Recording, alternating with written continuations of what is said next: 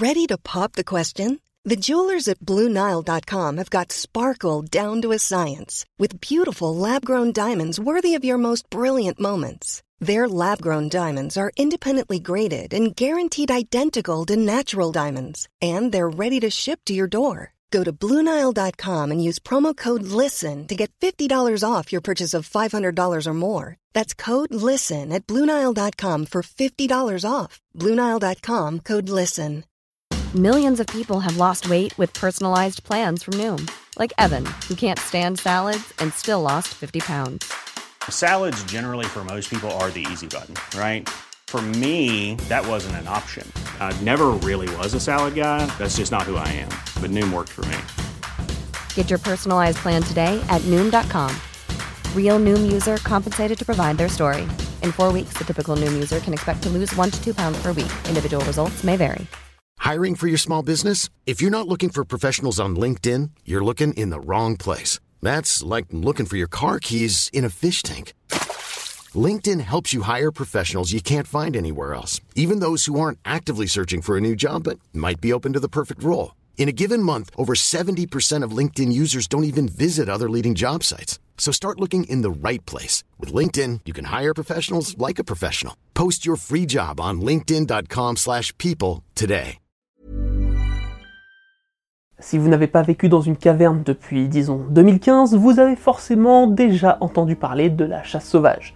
Ne serait-ce que pour The Witcher 3 Wild Hunt, littéralement la chasse sauvage. Ce jeu, et même s'il est le troisième opus de la saga, est celui qui a mis en lumière l'univers de The Witcher, pourtant publié depuis 1986. Et comme énormément d'éléments présents dans la saga du sorceleur, la chasse sauvage est empruntée au folklore européen. Alors qu'est-ce que la chasse sauvage? D'où vient-elle? Et comment est-elle perçue de nos jours? Eh bien c'est ce que l'on va essayer de voir ensemble. C'est parti pour un nouveau moment de culture. L'origine de la croyance autour de la chasse sauvage est très difficile à définir tant sa base est floue. Alors, nous allons prendre comme point de départ le moment où elle a été réellement étudiée pour la première fois. Et pour ce faire, il faut se tourner vers le folkloriste Jacob Grimm. Oui, le Jacob Grimm qui a compilé avec son frère de très nombreux contes aujourd'hui connus sous le nom des contes de Grimm. Mais c'est un autre ouvrage qui nous intéresse. Il s'agit de Teutonic Mythology, édité pour la première fois en 1835. Dans le chapitre 31 sur les spectres, Jacob Grimm compile les différentes mythologies qu'il a pu trouver et les compare pour tenter de mettre en lumière les points communs entre les différentes croyances germaniques autour de ce qu'il appelle Veldejagd, la chasse sauvage, Wutandesia, l'armée furieuse, ou encore Veldeia, l'armée sauvage. Il suppose que les différentes histoires qu'il a pu entendre à travers l'Allemagne sont toutes descendantes de traditions germaniques païennes. Et la question que vous devez vous poser, c'est euh, mais du coup, euh, quelles sont ces croyances? Eh bien en gros, il s'agit d'un groupe de chasseurs poursuivant une proie. Cette proie varie en fonction des histoires. Il peut s'agir d'un animal ou d'un humain, et plus généralement d'une femme. Le chef à la tête du groupe de chasseurs est toujours clairement défini. Le passage de la chasse sauvage est vu comme un mauvais présage. Elle serait synonyme de guerre à venir. Et voici comment, dans sa version la plus simple, Jacob Grimm définit la chasse sauvage. Elle fonctionne comme une armée. Elle laisse présager le déclenchement d'une guerre. D'après les éléments rassemblés par Grimm, il semblerait que la chasse sauvage ait été majoritairement dirigée par un dieu. Il s'agirait de Wotan, nom germanique du dieu Odin. Toutefois Grimm précise dans son ouvrage Il a perdu son caractère sociable, ses traits presque familiers, et a pris l'aspect d'un pouvoir sombre et redoutable, un spectre et un démon. Pour autant, la chasse sauvage en fonction des régions pouvait être également dirigée par une femme. Il révèle qu'une certaine Holda prend parfois sa place dans différents folklores et qu'elle pouvait même être considérée comme la femme de Wotan. Parfois, ce serait une certaine Berchta qui dirigerait le groupe. D'ailleurs, toujours d'après Grimm, Berchta était connu précisément dans ces régions de la Haute-Germanie où Holda n'apparaissait pas. Et comme vous le voyez, ça devient déjà compliqué. Et même à l'époque où Grimm faisait ses recherches, la chasse sauvage n'est pas définissable comme une entité précise. Mais l'on peut toutefois, si l'on met de côté le chef de la chasse, décrire, selon Grimm, la chasse sauvage ainsi. Invisible à travers l'air, perceptible dans les formes nuageuses, dans le rugissement et le hurlement des vents, faisant la guerre, la chasse ou le jeu de quilles, activité principale des héros d'antan, Un tableau qui, moins lié à un instant précis, explique davantage un phénomène naturel. Oui, la chasse sauvage a en effet ce point commun à toutes les régions allemandes. Elle ne semble apparaître que lors des orages ou des tempêtes, et c'est sans doute ça, le jeu de quilles, en référence au bruit assourdissant du tonnerre. D'ailleurs, elle serait majoritairement présente les nuits d'hiver. Pour Jacob Grimm, cette allégorie des tempêtes hivernales a finalement été récupérée et transformée par l'Église chrétienne. Enfin, transformée. Diabolisée serait le terme plus exact. Enfin, attention, ça c'est selon nous, hein, pas selon Grimm qui lui était protestant. Toutefois, avant d'en arriver là, tentons de comprendre d'où vient cette croyance allemande autour de la chasse sauvage. Comme vous le savez sûrement, Odin est le dieu principal du panthéon nordique. Parmi ses nombreuses fonctions, il s'avère être le dieu des morts, mais aussi celui de la chasse. Et vous le savez peut-être également, la fête de Yule aux environs du solstice d'hiver rend en très grande partie hommage à ce dieu. Pourquoi tout cela nous intéresse-t-il? Eh bien, il existerait dans les croyances nordiques un phénomène reliant tout ça. L'Odensjakt, la chasse d'Odin, ou l'Oskeria Asgardsren, la chevauchée d'Asgard, qui selon les sources serait un groupe de chasseurs conduits par Odin que l'on pourrait entendre mais rarement voir. L'un des traits caractéristiques permettant d'identifier clairement que cette chasse est bien celle d'Odin serait qu'il est accompagné de deux chiens et que l'un aboierait plus fort que l'autre. On vous l'accorde, on n'est pas sur un indice de premier choix. Pour certains spécialistes comme Otto Holfer, philologue autrichien, la chasse d'Odin serait composée de soldats morts au combat et particulièrement des berserkirs. Dans certaines provinces, comme le Smaland en Suède, on racontait qu'Odin chassait avec des oiseaux quand ses chiens étaient fatigués. Du coup, compliqué de savoir si c'est bien lui au loin, vu que l'indice des chiens est biaisé. Mais bon, j'imagine que quand on tombe face à la chasse d'un dieu, on doit quand même avoir d'autres indices qui traînent. Il est dit que l'arrivée d'Odin et de sa troupe de chasseurs signifiait un changement de temps. Et du coup, ça colle plutôt bien avec les environs de Yule, et donc du solstice d'hiver. Son arrivée pouvait également présager des guerres à venir, ou plus simplement des temps troublés. Il est aussi dit que les maisons qui prendraient feu sans raison en hiver seraient en fait les victimes de la chasse d'Odin, car elles se trouveraient sur son passage, et que, par conséquent, il ne faudrait rien reconstruire à cet endroit-là. Toutefois, il serait de tradition de croire que la chasse d'Odin ne vole jamais plus bas la hauteur d'un bœuf. Par conséquent, si sa présence est détectée, se jeter au sol éviterait euh, tout accident de la circulation. Enfin, une autre croyance évoque le fait de penser à sortir avec un morceau de pain sur soi les nuits aux alentours de Yule. Alors, mais d'avis qu'il s'agissait plutôt d'un conseil caché, au cas où une tempête de neige tomberait et qu'il faudrait s'abriter en attendant que ça passe. Mais la légende raconte surtout que ce morceau de pain pouvait servir à éloigner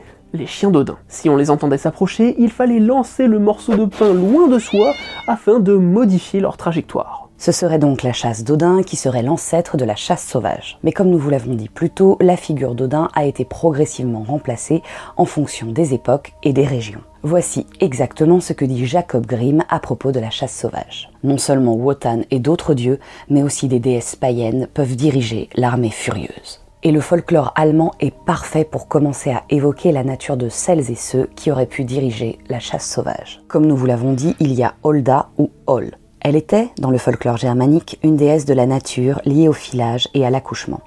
C'est également une divinité liée à l'hiver, puisqu'en tant que déesse des accouchements, elle est aussi en charge des enfants morts en bas âge, qui étaient plus nombreux en hiver. Une histoire raconte que la neige d'hiver serait de son fait. Lorsqu'elle secoue les édredons et refait les lits de son propre foyer, les plumes constituant ces éléments de literie s'envolent et forment la neige d'hiver dans notre monde. On trouve également Berchta, une fée liée au foyer. Elle est surtout liée au filage et au tissage, et surveillait les foyers en volant dans les cieux aux alentours de Noël. On évoque également Frogode, une fée hivernale qui a pour particularité de se déplacer en calèche tirée par des chiens.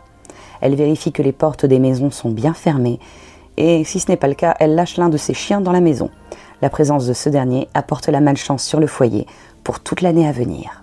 Bref, vous l'aurez compris, les personnes dirigeant la chasse sauvage ont un véritable lien avec l'hiver et sont soit des figures divines, soit des figures folkloriques, du moins euh, avant l'arrivée des chrétiens. D'une façon assez globale, lorsque la chasse sauvage est dirigée par un personnage fantastique, un dieu ou une créature folklorique, on l'appelle alors la chasse fantastique, pour la différencier des chasses maudites dont on parlera un peu plus tard. Et pour bien comprendre comment ce folklore a été petit à petit récupéré pour en faire quelque chose de diabolique, Autant prendre quelques exemples concrets. Le premier exemple est français. Un moine anglo-saxon nommé Orderic Vital rapporte dans son livre Histoire ecclésiastique écrit entre 1133 et 1135 l'histoire d'un jeune prêtre. Celui-ci se nomme Walchelin et aurait rencontré un groupe terrifiant dans la nuit du 1er janvier 1091 dans la région de Courcy. Walchelin aurait décrit d'abord un groupe de marcheurs torturés par des démons. Les démons sont suivis par un groupe de religieux, dont des évêques et des abbés, et enfin une armée de chevaliers. Il aurait reconnu plusieurs personnes décédées dans chacun de ces trois groupes. Il aurait associé ce défilé à la Mesni Elkin, l'escorte d'Elkin, dont il aurait déjà entendu parler auparavant. Il aurait d'ailleurs été lui-même marqué par cette escorte quand un chevalier considéré comme mort l'aurait attrapé à la gorge et lui aurait laissé une marque de brûlure. Ce qui est intéressant ici, c'est que ce groupe serait composé essentiellement de personnes mortes, comme dans certaines légendes liées à Odin. Mais surtout, le nom de Elkin serait une déformation de Erla the King. Et le roi Erla serait le nom en vieil anglais de Wotan. Erla King aurait donné Elkin en vieux français et donnera même plus tard le nom de Harlequin. Quoi qu'il en soit, ici, il semble que le groupe soit composé essentiellement de personnes mortes et qui s'en prennent volontairement et sans raison à un prêtre. Le second exemple se passe en Angleterre. Dans les chroniques de Peterborough, écrites entre le XIe et le XIVe siècle, il est fait mention d'une histoire à propos de la chasse sauvage. Il est dit qu'une nuit, en l'an 1127, la chasse sauvage serait apparue dans la ville de Peterborough, après la nomination d'Henri d'Angély, un abbé considéré comme désastreux pour le monastère. Cette nuit-là, beaucoup d'hommes auraient vu et entendu un grand nombre de chasseurs chasser. Ils les décrivent comme étant des êtres sombres, énormes, hideux, montant des chevaux et des boucs noirs. Leurs chiens auraient été noirs de jet, avec des yeux horribles, comme des soucoupes. Leur présence aurait été signalée dans le parc Odin de la ville et dans tous les bois allant de Peterborough à la ville de Stamford, soit sur environ 20 km. Durant cette même nuit, des moines de l'abbaye auraient entendu sonner des corps. Voilà, dans ce cadre, la chasse sauvage est utilisée pour montrer qu'il est arrivé un événement horrible à la ville de Peterborough. La croyance autour de la présence de ce groupe comme étant annonciateur de malheur est préservée. Certes, il n'est pas évoqué qui est à la tête de cette chasse, mais on retrouve encore une fois la présence des croyances nordiques avec l'évocation des chiens, mais aussi des boucs montés. Il pourrait très bien faire penser aux deux boucs tirant le char de Thor. Dans les deux cas, ces histoires sont contées par des hommes d'église chrétiennes, montrant que dans les régions où le christianisme s'est implanté, ces croyances existent et qu'elles sont en train d'être appropriées par la nouvelle religion montante. Par la suite, ces histoires de chasse sauvage ont commencé à être associées à des figures mythiques, même s'il semble malheureusement impossible de donner une date exacte. Les légendes racontent par exemple que la chasse sauvage était conduite par Hérode. Oui, Hérode Ier, roi de Judée, celui présent dans la Bible. Cette figure, qui du fait de l'évangile selon Matthieu est vue comme un ennemi de Jésus et donc plus globalement comme un ennemi de la chrétienté, est un parfait personnage pour conduire une armée diabolique, voire de mort. En désignant le roi Hérode à la place de Wotan, la chrétienté s'approprie cette croyance autour de la chasse sauvage et se permet donc de l'utiliser pour faire peur au peuple afin qu'il s'en remette à Jésus. D'autres figures comme Cain ou encore le diable en personne seront par la suite désignées comme étant à la tête de la chasse sauvage, même s'il semble bien qu'Hérode soit le premier à avoir servi de bouc émissaire biblique. Par la suite, on retrouvera l'idée de la chasse sauvage dans le poème anglais Sir Orfeo, au XIIIe siècle. Mais dans ce poème qui revisite le mythe d'Orphée, la chasse sauvage est composée exclusivement de femmes, mais pas des femmes humaines. Il s'agit de 60 fées montant des chevaux appartenant à l'autre monde. Cette partie du récit prend évidemment racine dans les croyances allemandes où ce serait une fée qui conduit la chasse sauvage. Toutefois, cette idée de la chasse sauvage entièrement féminine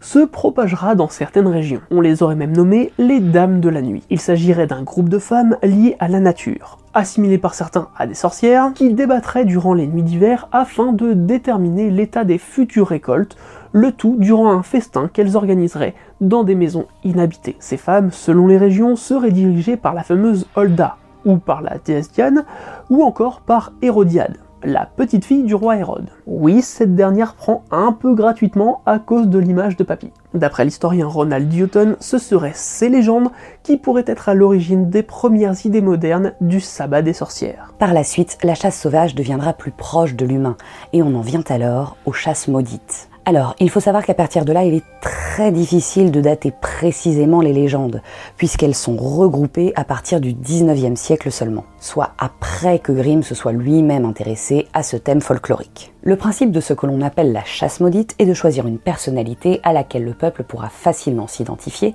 afin qu'elle serve d'exemple. Dans quel but me direz-vous? Eh bien généralement pour rappeler que les obligations chrétiennes ne sont pas des options. Par exemple, dans le Luxembourg belge vivait un comte répondant au nom de comte Herbaumont. Il aimait chasser le dimanche, malgré les recommandations d'un chevalier blanc qui était son ange gardien. Un dimanche, alors qu'il chassait le gibier au lieu d'être à la messe, il poursuivit sa proie jusque dans une chapelle où le pauvre animal avait trouvé refuge. Ready to pop the question? The jewelers at BlueNile.com have got sparkle down to a science with beautiful lab grown diamonds worthy of your most brilliant moments. Their lab grown diamonds are independently graded and guaranteed identical to natural diamonds, and they're ready to ship to your door. Go to BlueNile.com and use promo code LISTEN to get $50 off your purchase of $500 or more. That's code LISTEN at BlueNile.com for $50 off. BlueNile.com code LISTEN. Hiring for your small business? If you're not looking for professionals on LinkedIn, you're looking in the wrong place. That's like looking for your car keys in a fish tank. LinkedIn helps you hire professionals you can't find anywhere else, even those who aren't actively searching for a new job but might be open to the perfect role. In a given month, over 70% of LinkedIn users don't even visit other leading job sites. So start looking in the right place. With LinkedIn, you can hire professionals like a professional. Post your free job on linkedin.com slash people today. L'homme entra dans le lieu saint et n'hésita pas à insulter l'homme de Dieu qui s'opposa à lui. En faisant cela, il invoqua le diable, qui apparut et lui tordit le cou de façon à ce que sa tête regarde vers son dos. À cet instant, une meute infernale sortit de terre, et le diable l'avertit qu'il le poursuivrait jusqu'à la fin du monde. Depuis, dans les bois de Danseau, on peut entendre d'étranges bruits provenant de cette chasse, où l'ancien chasseur est chassé. Encore un exemple? Encore un exemple. Dans la région du Poitevin, en Nouvelle-Aquitaine, un certain seigneur du nom de Galerie aurait chassé un dimanche pendant l'office religieux. Il aurait pris en chasse un cerf jusque dans une grotte habitée par un saint ermite. Le saint ermite le vieux, hein, pas la bestiole. Celui-ci lui aurait défendu de toucher l'animal sous peine de malédiction éternelle. Galerie, n'en faisant qu'à sa tête, aurait tué le pauvre cerf et récolté son châtiment. Toutes les nuits, pour l'éternité, il chevauche dans les airs, à la tête d'une chasse diabolique, composée de toutes sortes de monstres, démons et fantômes, sans jamais pouvoir attraper sa proie. Comme quoi, les chasseurs qui ne respectent pas les propriétés privées, c'est pas d'hier. Mais ces histoires ne sont que des exemples rappelant que la messe du dimanche est considérée comme sacrée. Et ces avertissements marchent tellement bien que l'Église les applique à d'autres principes. Par exemple, en Basse-Normandie, un prêtre et une religieuse seraient tombés amoureux. Malgré leurs vœux de chasteté, ils laissèrent leur désir prendre le dessus. Mais ils furent surpris par la mort plutôt que prévu. Et comme ils n'avaient pas fait leur pénitence, ils furent condamnés à être chassés toutes les nuits à travers les cieux par une bande de démons et de damnés.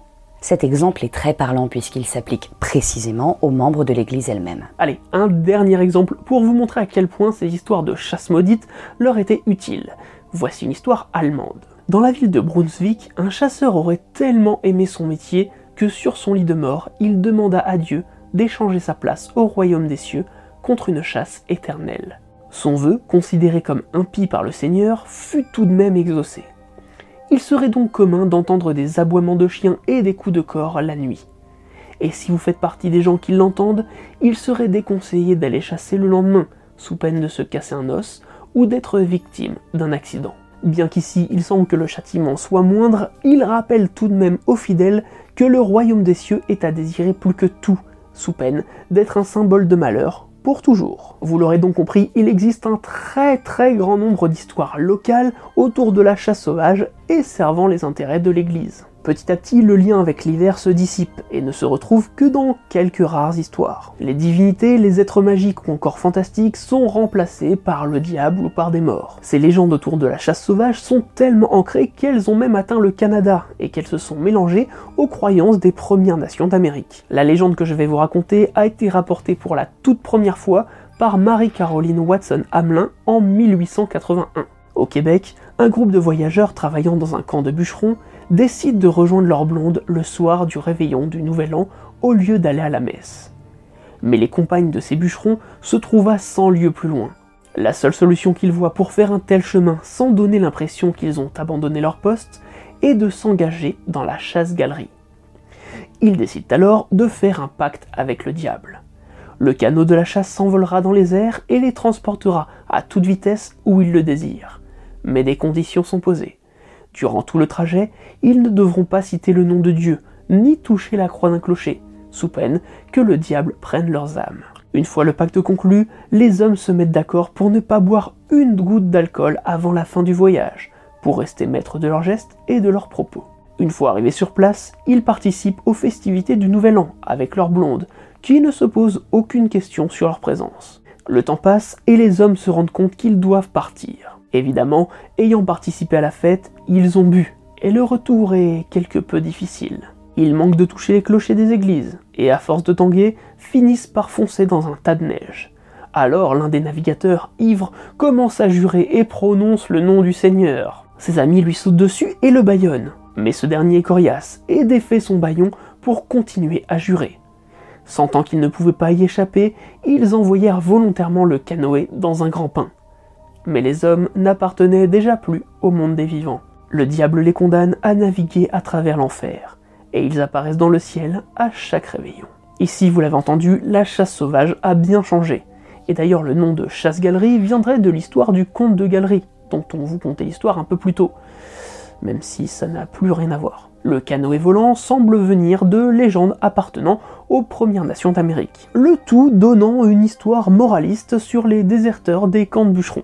La peur et la morale que peut provoquer la chasse sauvage s'adaptent donc bien à toutes les situations. En parallèle, l'art au sens large s'approprie également la chasse sauvage. Par exemple, en 1846, on découvre que le roi Arthur lui-même est devenu chef de la chasse sauvage dans certaines légendes locales. Le poète Siméon Pécontal, dans son recueil Ballades et légendes, évoque la présence de la chasse du roi Arthur dans les Pyrénées. Il serait devenu le chef de la chasse après sa mort en pénitence de son mauvais règne. En 1856, Johannes Wilhelm Cordes peint le tableau le plus connu de la chasse sauvage, s'intitulant d'ailleurs euh, La chasse sauvage. En 1871, Richard Wagner parle de la chasse sauvage dès l'acte 1 de son opéra La Valkyrie. Le personnage de Sigmund raconte qu'il a été poursuivi par l'armée en colère, indiquant au spectateur que c'est Wotan lui-même qui a provoqué la tempête et qui l'a poussé à la demeure de Hunding. L'année suivante, c'est Peter Nikolai Arbo qui peint un magnifique tableau où les figures féminines sont omniprésentes, autant parmi les chasseurs que parmi les proies. Ce tableau se nomme La chasse sauvage d'Odin. En 1906, la chasse-galerie québécoise est peinte par Henri Julien. En 1936, Tolkien évoque brièvement une chasse sauvage que l'on entend mais que l'on ne voit pas lorsque Bombur est projeté dans la rivière enchantée. Lorsqu'ils sortent le nain de l'eau, le bruit d'une grande chasse est entendu au loin, accompagné d'aboiements de chiens. Plus tard, Marvel utilisera la chasse sauvage chez Thor, où elle est dirigée par Malkith le Maudit, un elfe noir ennemi juré de Thor. Chez Dark Horse Comics, Hellboy aussi se confronte à la chasse sauvage de deux façons différentes. Une fois avec une version britannique, où elle est dirigée par Ern, un chasseur légendaire anglais, et une seconde fois où elle est dirigée par King Vold, inspiré du conte The Flying Huntsman, s'inspirant lui-même de la chasse d'Odin. Dès 1980, la chasse sauvage apparaît dans Donjons et Dragons dans l'extension Deities and Demigods la chasse sauvage est également présente dans les cartes Magic. Mais on sait très bien que vous attendez surtout que l'on parle de l'œuvre qui a le plus popularisé la chasse sauvage, The Witcher. Dans l'univers du sorceleur, la chasse sauvage n'apparaît qu'à partir du deuxième livre, l'épée de la Providence, et n'est pas vraiment un élément central de l'intrigue, comme elle a pu l'être dans le troisième jeu vidéo, ou encore comme dans la série. Et comme dans notre monde, la chasse sauvage porte différents noms en fonction des régions, comme les cavaliers rouges en langue ancienne, ou encore les fantômes de Morog à Skellige. Alors attention, parce que même si on va parler de la chasse sauvage dans les grandes lignes, il est possible que vous fassiez spoil les livres, les jeux vidéo ou encore la série à partir d'ici, donc euh, d'avance, euh, désolé. La chasse sauvage est composée d'elfes vivant sur une sphère différente de celle où évolue le sorceleur. Après la conjonction des sphères, certains elfes ont conservé le pouvoir de voyager entre les mondes. Sauf que ce pouvoir semble être accompagné d'une malédiction, puisque lorsqu'ils arrivent sur une sphère, ils sont sous une forme spectrale. C'est ainsi que commence le mythe de la chasse sauvage. Et leur proie, eh bien c'est la fameuse princesse Cyrilla, dit Ciri, qu'ils chasseront sans relâche, même après la mort de Yennefer et Geralt. Dans les jeux vidéo, la chasse sauvage devient un véritable ennemi à partir du troisième opus, où ils n'apparaissent plus sous forme spectrale,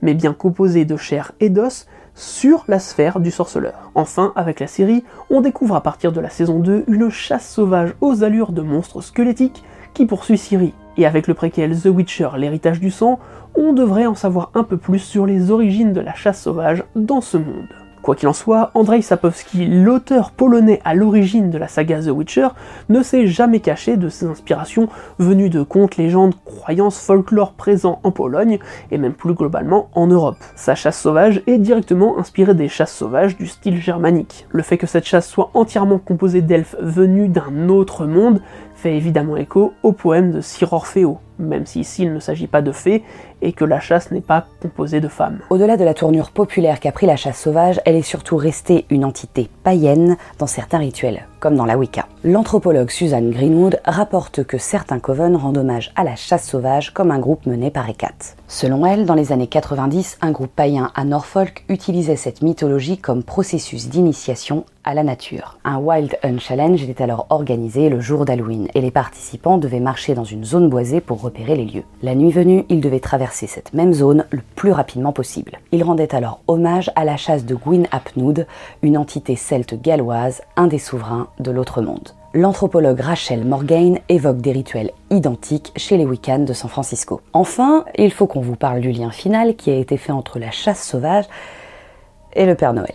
D'après certains spécialistes comme le folkloriste George McKean, l'anthropologue Charles Springwood ou encore le linguiste Jean Audry, Odin et sa chasse sauvage sont à l'origine du Père Noël et de ses reines.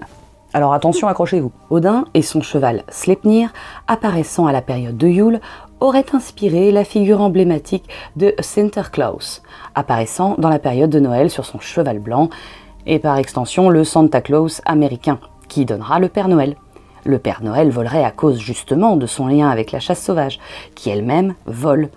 Enfin, certains pensent que le traîneau du Père Noël est composé de huit rennes à cause des légendaires huit pattes de Sleipnir.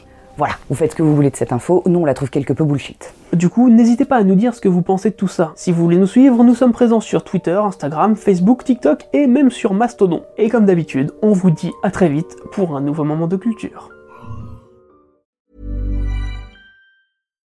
Why don't more infant formula companies use organic, grass fed whole milk instead of skim? Why don't more infant formula companies use the latest breast milk science? Why don't more infant formula companies run their own clinical trials? Why don't more infant formula companies use more of the proteins found in breast milk? Why don't more infant formula companies have their own factories instead of outsourcing their manufacturing? We wondered the same thing. So we made ByHeart, a better formula for formula. Learn more at byheart.com.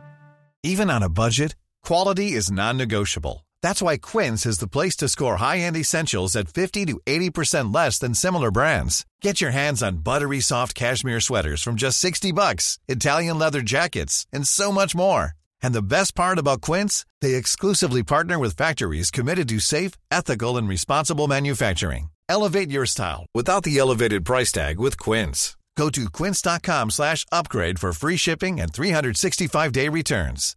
When you make decisions for your company, you look for the no-brainers. And if you have a lot of mailing to do, stamps.com is the ultimate no-brainer. It streamlines your processes to make your business more efficient, which makes you less busy.